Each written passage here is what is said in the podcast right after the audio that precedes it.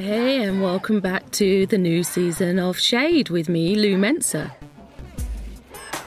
This season, we will be reflecting on the power of the image within the civil rights movement, and my guests include founding members of Black Lives Matter, photographers and editors from publications such as Time magazine and i-D, curators and art critics, and together we will be reflecting on the imagery and the stories that came from the Black Lives Matter 2020 uprisings with the people who created them.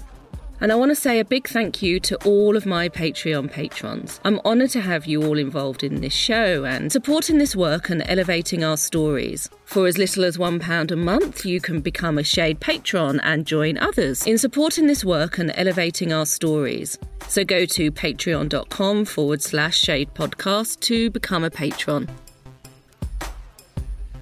Okay, so here we go. Episode 7 The Black Lives Matter Raised Fist Salute. In conversation with artist Nicola Green.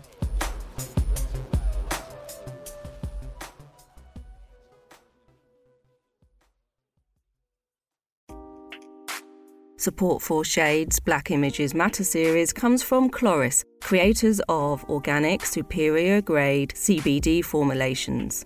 I talk with the co founder Kim quite often about our holistic approach, not only to health, but also to our children's education. An education that nurtures an interest and investment in the world that we all share. And part of Kloris's investment is being a long term partner of the charity Help Refugees. Kloris's co founder, Pedram, has spent many years working with refugees as an interpreter. Kim said of our collaboration that it's crucial to support platforms that engage in important conversations surrounding race, as Shade does so brilliantly. So go to kloriscbd.com to find out more about the range and for information on Help Refugees. And sign up to support Shade through Patreon and you'll receive a Kloris subscriber gift.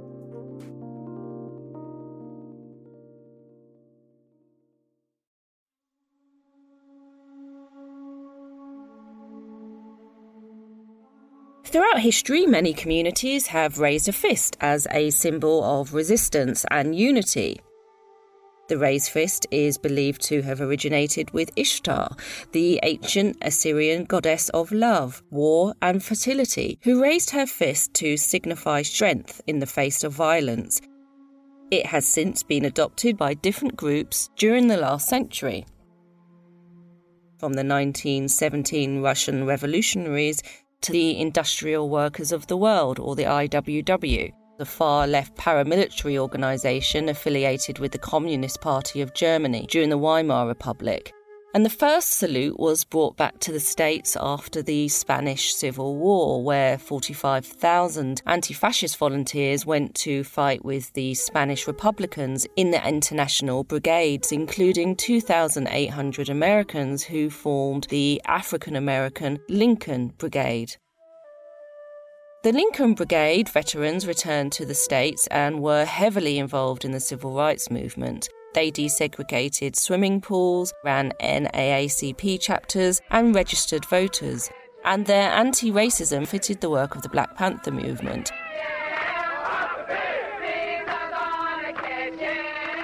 Huey Newton and Bobby Seale raised their fist to exhort members of the Black Panther Party.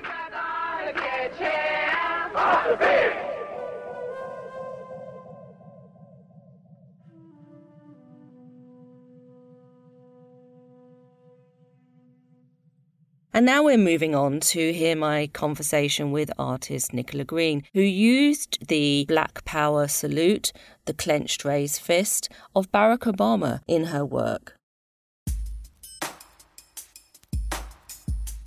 Nicola Green is renowned for gaining unprecedented access to iconic personalities from the world of politics, religion, and culture, including collaborations with Pope Francis and the Dalai Lama. And in 2008, Nicola Green gained unprecedented artistic access to Obama's presidential campaign. She had a front row seat to historic events from Obama's DNC nomination speech to inauguration. Nicola was behind the scenes taking photographs, making sketches, and having conversations with press, staff, and citizens. Inspired by her own mixed heritage and multi faith family, she creates and preserves religious, social, and cultural heritage for future generations. Recording these events as they happen and investing thousands of hours of academic and artistic research, she builds and curates substantial archives. Her series, In Seven Days, is the resulting seven pieces of work that came from the time that she spent with Obama. In Seven Days is in the permanent collections of the National Portrait Gallery, the Smithsonian Institution in Washington, D.C., the Metropolitan Museum of Art, New York, the Library of Congress, Washington, D.C., and in both the International Slavery Museum and the Walker Art Gallery in Liverpool. I spoke with Nicola about the process of creating this series, and she shares how her own family influences this work. So, Nicola, this season we are contemplating representation in art through the lens of the imagery that came from the 2020 Black Lives Matter protests. And I was wondering if during this time you noticed a shift in the discussions that you were having, either at the studio or with clients, regarding representation. Well, yes, absolutely. I think, like uh, most people, the period of lockdown and the Black Lives Matter protests had a huge impact. And I don't, you know, I think pretty much all the professional conversations I had with colleagues, other artists, museum curators, and so on, um, you know, it came up and it was sort of front and center of people's uh, minds. I'm not sure if that's uh, partly because it's, you know, at the core of my issues of identity, race, and difference are at the core of my practice. And I've been sort of making work, my own work, but also setting up all kinds of different uh, initiatives and so on for years. But yes, I think that also I really, the big, uh, there was a big shift also I found in friends and family and most particularly in white people that I know who suddenly, for the first time ever, would raise it with me as a subject and mm. and even very close family members who I think had never felt able or didn't have the language or sort of you know uh, felt worried about how they would raise it yes left right and center everybody has been sort of raising issues of race mm. uh, but I might add that it, you know, in a sense, in for me and for my family and within my studio, it certainly wasn't a new thing because it's pretty much, you know, my daily life in my own practice and in my own family uh, for lots of reasons. It's a, it's a sort of constant ongoing discussion and has been ever since I got married and had children. So, mm. in terms of sort of my own conversations, as it were, uh, it, it's not anything new, but in terms of kind of the wider world around, it, uh, yeah, I think um, there's been a powerful shift, uh, certainly that I have experienced this mm. summer so far. Yeah, that's really interesting. That um, because it's the same with me. Of course, the conversations within my family just continued as they had been doing before all of the protests happened. But what did change in the conversations that we were having was our response to how other people were responding. like yes. say, our white friends, and and um, I think that's definitely um, affected the way that I sort of look at things within my work moving forward. I, you know, it really exemplified to me that we are within our own echo chambers and perhaps the conversations and the understanding about the issues surrounding race aren't as developed in this country as perhaps I thought and the the reactions to the protests really showed me that. And I wondered what you did notice and how other people were coming to you and if that will affect the way in which you know if that will come into your work at some point or perhaps it's too early to tell. But it's definitely affected my my work. It's made me realize how much of an echo chamber that I am in you know I mean, I think that's really interesting, and I, I, have sort of I've been really thinking about that because differently from you and your experience, you know, I, I'm a white woman. I grew up without having to think about any of these issues, not not not at all, barely at mm. all, other than you know the odd thing that might come up about race at my primary school or whatever. But I and I grew up in Stockwell and you know, at the mm. time of the Brixton riots and so on. But other than that, you know, it's not something I've ever, ever had to think about. So it was only when I got married to a black man, but also somebody in public life. Uh, my husband's David Lammy, the Member of Parliament for Tottenham. And, you know, so it's also uh, many of these issues are, are his work and his life, and there's lots of consequences to that um, for his family as well as for him personally. Uh, but then I had, uh, I've had three children. And, you know, from day one, it's been incredibly important to me to think about, you know, what it means to have three children who, just by virtue of the color of their skin, have a completely different experience of the world than me.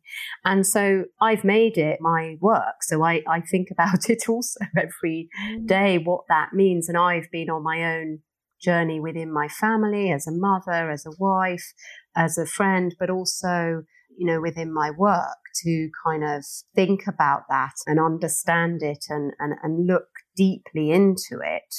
And actually, you know, you sort of talked about how perhaps undeveloped uh, we are in this country about discussing race. And I must say that, you know, I, I had this incredible privilege back in 2008 of spending time with Obama on his first campaign to become president.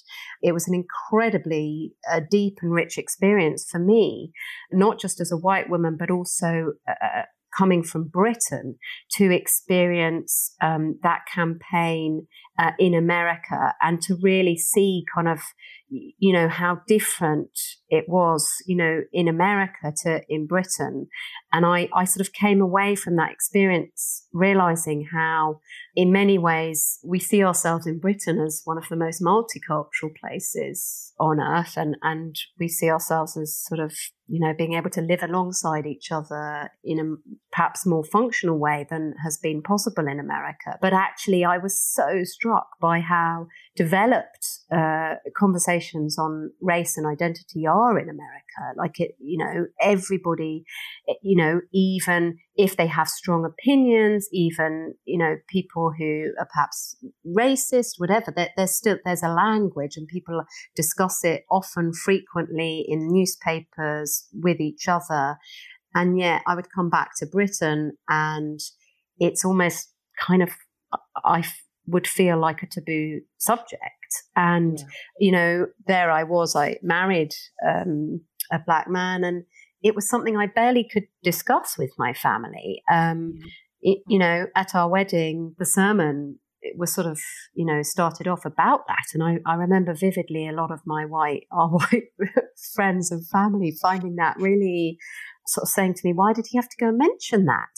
Yes. So literally, they said, why did you? Whereas all, you know, all David, my husband's black family thought it was absolutely fantastic that he, the way they all were like, God, it, how he talked about that was so wonderful.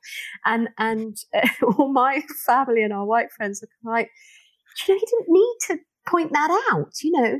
And I think that the sort of, you know, idea that somehow we've kind of moved past explicit racism has created a situation for many people in this country where they they don't want to discuss it because they feel the minute they discuss it, they're somehow no longer not seeing it. And, and, and actually, that creates an incredibly stifling and environment, I think. Um, mm. I agree. My experience of this summer was actually a kind of unleashing, in a sense, in Britain of that kind of taboo, stifled, uh, you know, difficulty for white people, I might add, not black people, uh, in in talking about race. That has been definitely a, a big shift, I think.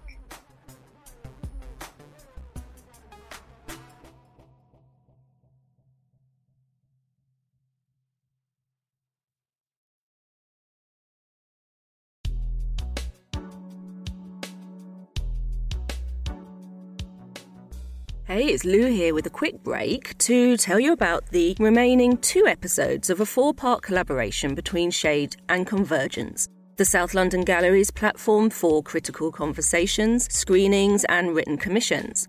On Saturday, March the 20th, I will be in conversation with Season Butler.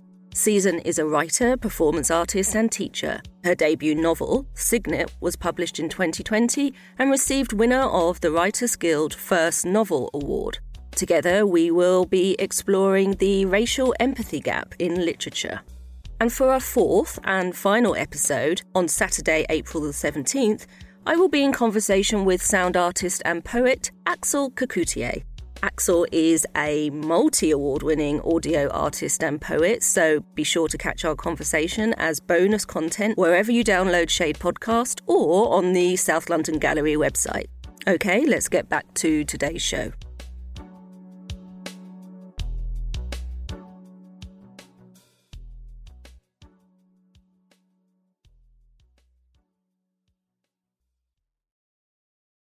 I think that's interesting that you mentioned the you know the elephant in the room. And the opposite of that is the the sense of empowerment that people within the black community and mixed race people feel um, when they do talk about it and that we do share our experience and have these open conversations. And what's also very powerful is how we get this sense of empowerment through art and through symbolism and, and the images that we that we use to depict our experiences. And one of those very iconic symbols that the Black Lives Matter movement have used, and before then the Black Panthers, uh, one of the symbols was the raised clenched fist that did become iconic as a, a, symbol of resistance.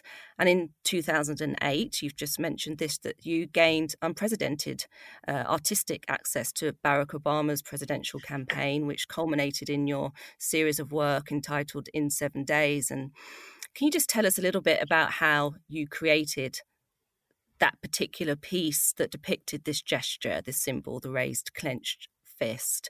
and why you chose it as one of your final pieces? Well, when I asked him if I could spend time with him on his campaign, there was no sense actually that he was going to win. I might add. I mean, you know, my family and the people I knew thought that, you know, I was quite mad to be investing quite so much time, effort, and money in going over to America.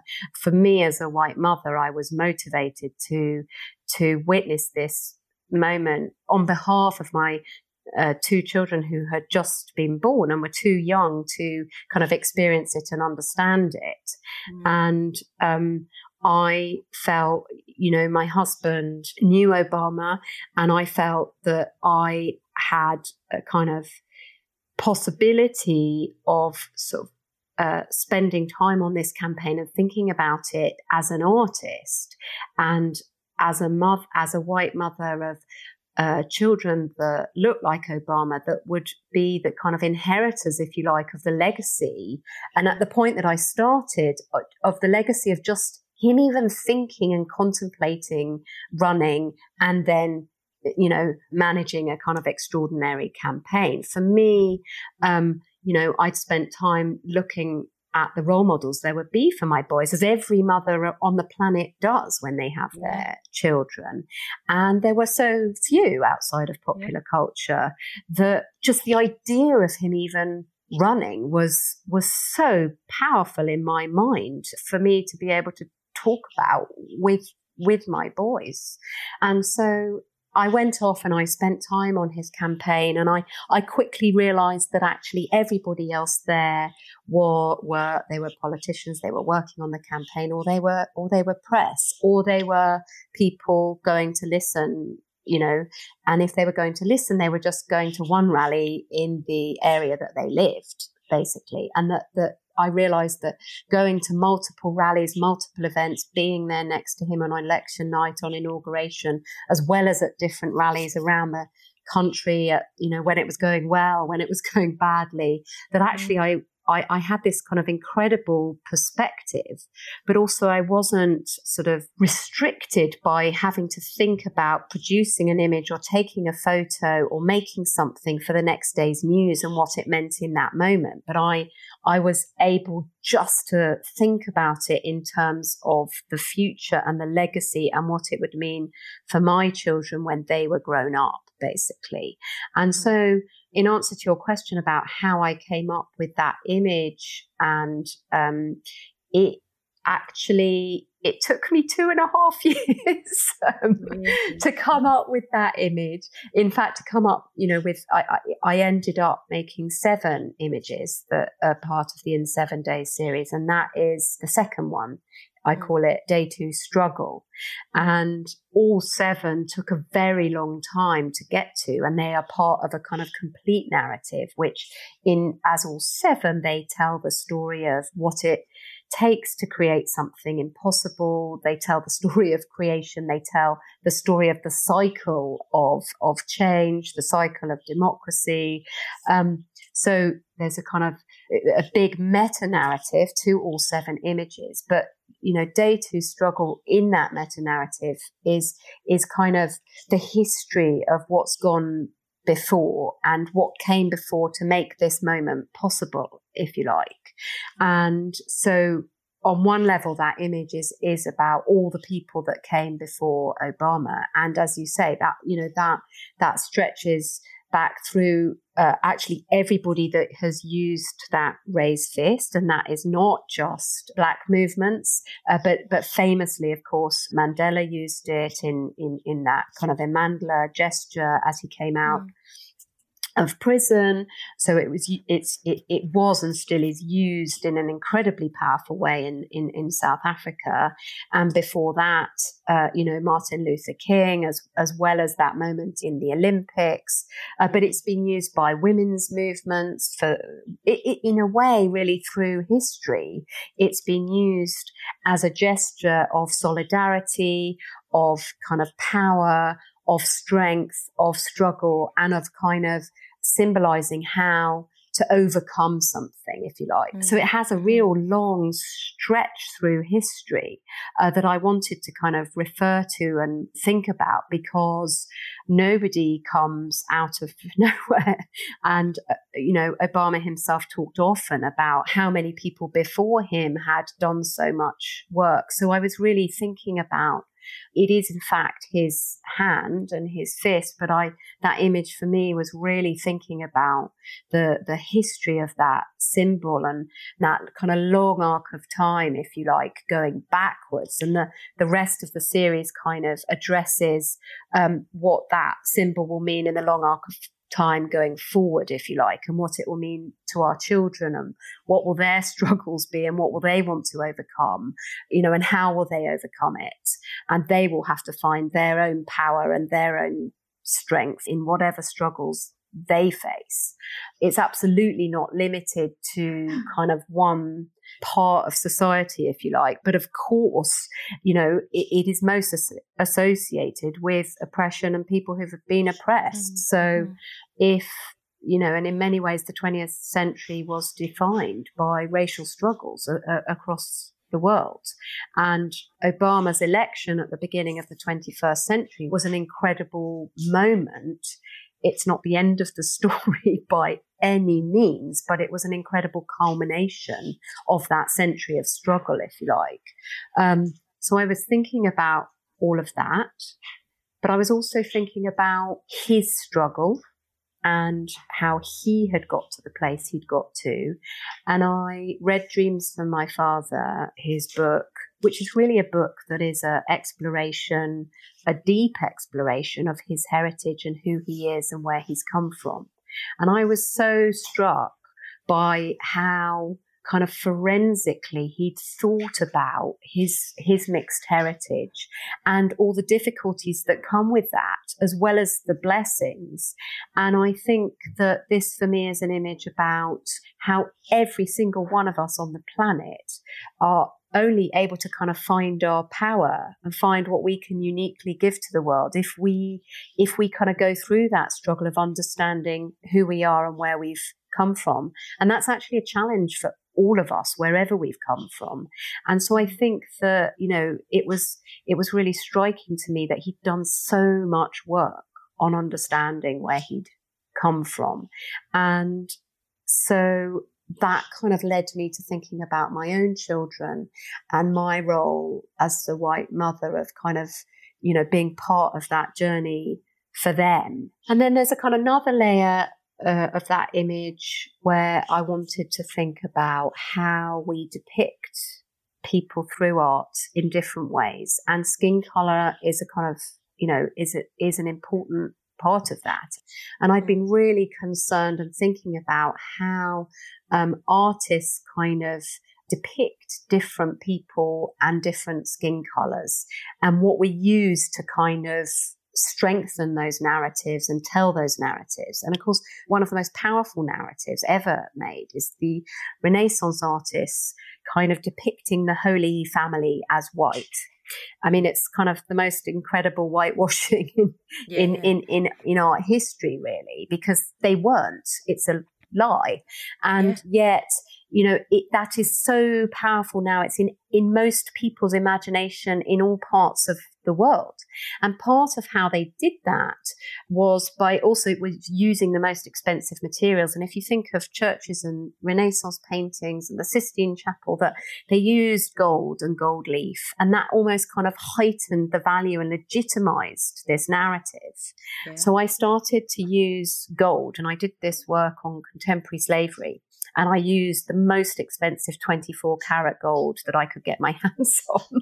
Yes. So this image, uh, Day Two Struggle, that I've made also uses that 24 karat gold leaf. And, and for me, it's about value and how we value different people and how we kind of depict skin color. And it's about the value I saw of my own children and how they would value themselves, but also it's kind of thinking about how the people around them and society in the world would see them and value them.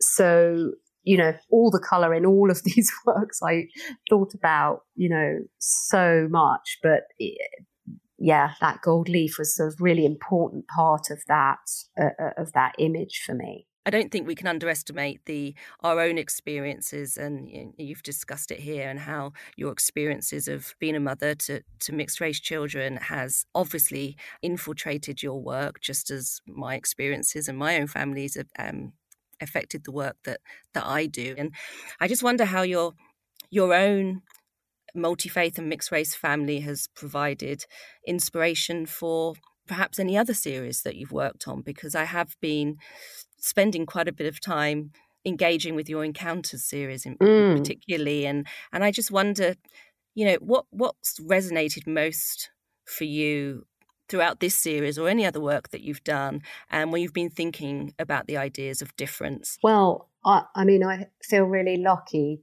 I mean, I feel incredibly lucky to have a job that I get to make this. I, I get to make the things that I'm interested in my yeah. my work and my job. Yeah. Um, since I've had children, uh, all of my work has been 100% on this topic, and I can say that my family and uh, my children in particular have inspired all of it and have led me to this journey. The work I did, the Dance of Color, was sort of a work thinking about. Um, how carnival uh, is a sort of culmination of it, it really of indigenous African and European cultures. And I sought, and people are kind of really familiar with, uh, uh, you know, the music that kind of came out of that. Uh, mm. but actually, I was really interested in the kind of visual imagery of that, of how that came to pass and, and, and, and how that's sort of developed. And obviously, in a way, that was an exploration of my own family and, uh, you know, w- was an incredible journey for me. Um, mm. But encounters, I think, encounters has been 10 years in the making and is is a reflection of my own family history as well as my husband's and and and kind of thinking about you know the difficulties I suppose in in any um, mixed heritage mixed religion you know family difference is one of the most kind of incredible, fulfilling, amazing journeys that you can go on when you when you are able to kind of accommodate and learn from other people and live alongside it. But it's it's also you know, as I'm sure you know, also raises lots of challenges and can be very difficult. And and so mm. in that kind of difficulty comes out all the most some of the most beautiful um, parts of being human, if you like. But I guess I, I landed on encounters partly because religious difference in many ways is the most absolute difference as, as human beings that we have. There's no room in a way for any kind of grey areas with faith because uh, especially kind of missionary faiths, you know, you believe in, you have your belief and it, it, by definition excludes all others. So I was really interested in the last decade, really since 9-11, where religious leaders from around the world started to kind of challenge that themselves and with each other and began to start working out how they could kind of articulate their respect for each other and each other's faith without in any way undermining the absolute nature of their own faith. I persuaded the religious leaders to let me sit in on those private meetings over the course of 10 years. And this work is, is really a kind of culmination of that journey that they were on, that I have sort of documented and charted in this work, and then kind of spent years you know, thinking about in all kinds of different ways. And I could go on about that for hours. but what I would say and why I think it relates quite beautifully to what you're talking about in the raised fist and, and, and the work of In Seven Days is that actually the kind of interfaith movement really began in the civil rights era with Martin Luther King getting um, different religious leaders to walk with him on the civil rights journey.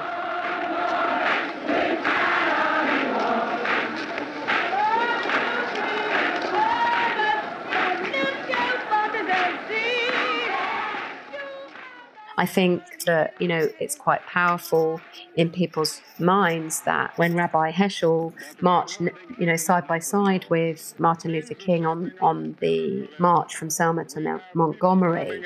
From all over the country, I suspect that we will have representatives from almost every state in the Union and naturally a large number of people from the state of Alabama. And we hope to see, and we plan to see, the greatest witness for freedom ever taken place that has ever taken place on the steps of the capital of any state in the South. And that was a kind of defining image of, of the civil rights movement and, and a kind of a shift, if you like. And similarly, Desmond Tutu and Mandela got different religious leaders in South Africa to also kind of walk with them um, on the journey, the anti-apartheid uh, movement, and and that too kind of really made a big difference to how that struggle was kind of understood, not just in South Africa but around the world.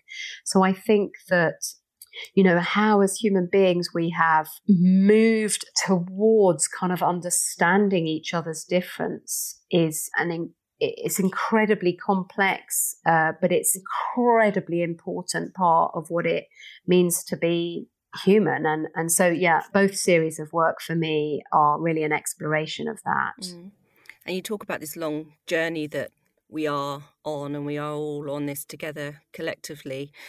And what light do you see within the work that the art community are collectively doing, in particular, that gives you hope that we are progressing. So, the work that people are creating, the discussions that we are having, the messages that the institutions are, are giving, and what light do you see that is giving you hope that things are moving forward, Nicola? Well, you know, in 2015, curator David A. Bailey and myself set up the Diaspora Pavilion, and that had been a long kind of conversation in the making before it actually turned into reality mm. and kind of culminated in the Diaspora Pavilion in the 2017 Venice Biennale. Yeah. And at the time, that was, you know, the first of its kind ever, not just in this country, but in the world, um, in the art world. It was, you know, it was really a big deal.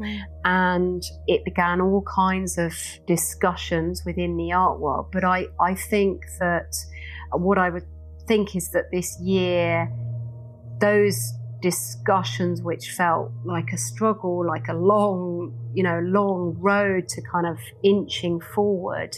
It's not like anything is remotely solved because it takes years and years and years. But I think that the kind of desire and the sort of understanding that the art world in this country needs to, to change, the idea that, uh, you know, art artists, the art world, it, it, should be sort of the vanguard, if you like, of, of, of progress and change. And actually, it hasn't been mm, yeah. in, in, in this country. It really hasn't. It's been almost exclusively white. Yeah. I think that there's a kind of understanding that that's that's not right, actually what what happens to in practice change that is much more kind of difficult and takes a, a longer time. But i think at least um, it is a shift uh, that you know accepting in a wider sense that it's a problem, I think is obviously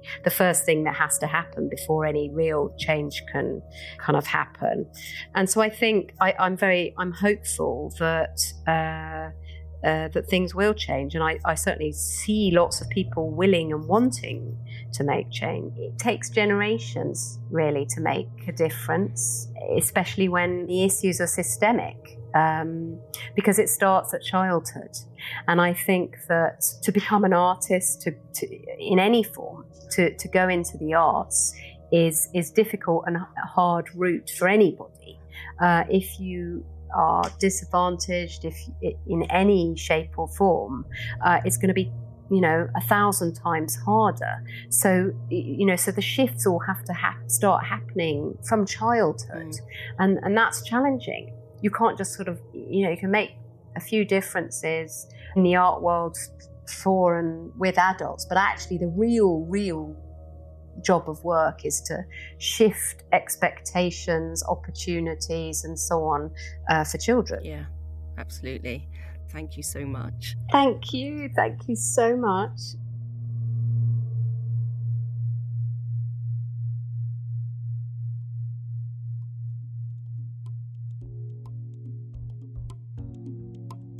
Hey, it's Lou here, and as we round up this episode, I want to share my thoughts on my conversation with Nicola.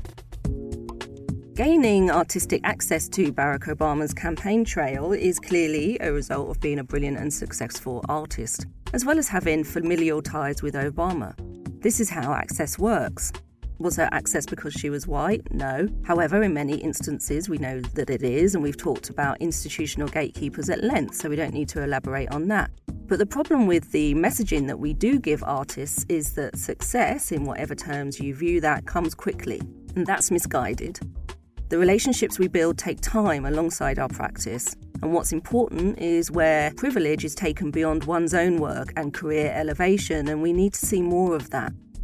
I reached out to Nicola not only because of her own practice, but because of her focus on supporting emerging artists. We didn't touch on that in the chat, so I wanted to just mention it here. But she mentored the brilliant artist Khadija Saye, who at the age of 24 was the youngest artist to show at the Diaspora Pavilion at the Venice Biennale. The pavilion was co founded by Nicola to support artists of colour who have not had access to these institutional markers of success. But Khadija's life was taken from her in the Grenfell Tower fire, and we know why that happened. And despite the opportunities that Khadija had, ultimately that did not and could not save her. She was from an immigrant family living in a council tower block. And all of the lives that were taken on the 14th of June 2017 were taken by those who were very conscious of their gross negligence but continued to ignore the needs of the residents. Following the tragedy in 2019, Nicola set up the Khadija Saye Arts Programme at IntoUniversity, where Khadija had received her own learning. And the programme works with organisations, artists, schools, and young people, encouraging them in their creative studies and careers. And this is what we need to see real long term support for talented artists, the kind of support that institutions ring fence us out of. This is the opposite of paying lip service, of posting social media statements, of institutions creating their optical allyship with their one off initiatives. Until those with privilege and power step up and share their spaces, which is ultimately a misnomer in itself, right? Because we know how these galleries were built, but there's little space for us to accept what little has been on offer from them to this point. So don't just accept what is given, take up space, live your truth through the power of the work that you create. Because it's been a long time coming. Okay, that's it for this episode, and I'll see you next time.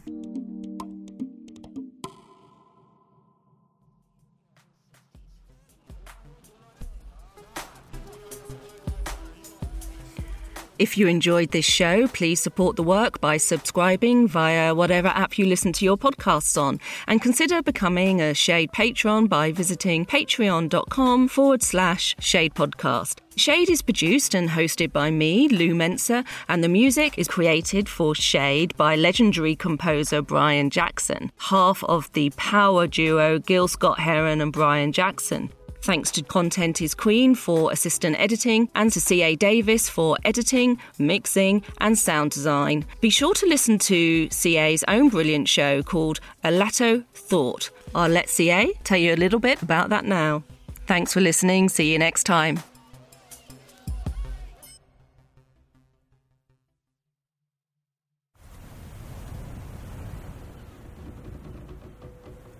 My name is C.A. Davis and this is Alato Thought, an immersive podcast that dismantles post racial myths about mixed race identities. Analyzing American history, law, and empire, each episode examines a contemporary idea about mixed raceness in order to reveal that race is the lie that became real.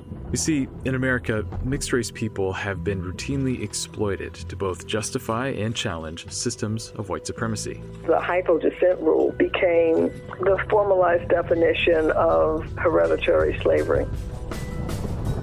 But people are not mixed history is mixed. In the early 20th century, in Harlem, New Orleans, Black and South Asian peoples made lives together. The Creek Nation and the Cherokee Nation joined at Greenwood and Archer, right where the Tulsa riots occurred. And it's those historical processes of empire, war, immigration, economics that mix us all up. The idea that mixed race people are somehow more biologically, genetically fit I mean, that's just not true. Some multiracial people say, yes, they are black, but it doesn't encompass the fullness of, say, being raised by a Korean mom.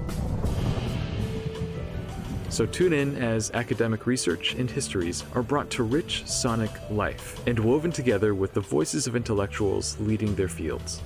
Follow the show on Instagram and Twitter, both at LATTO underscore T H O U G H T, and subscribe on your favorite podcast app today. My name is C.A. Davis, and I'll talk to you all soon.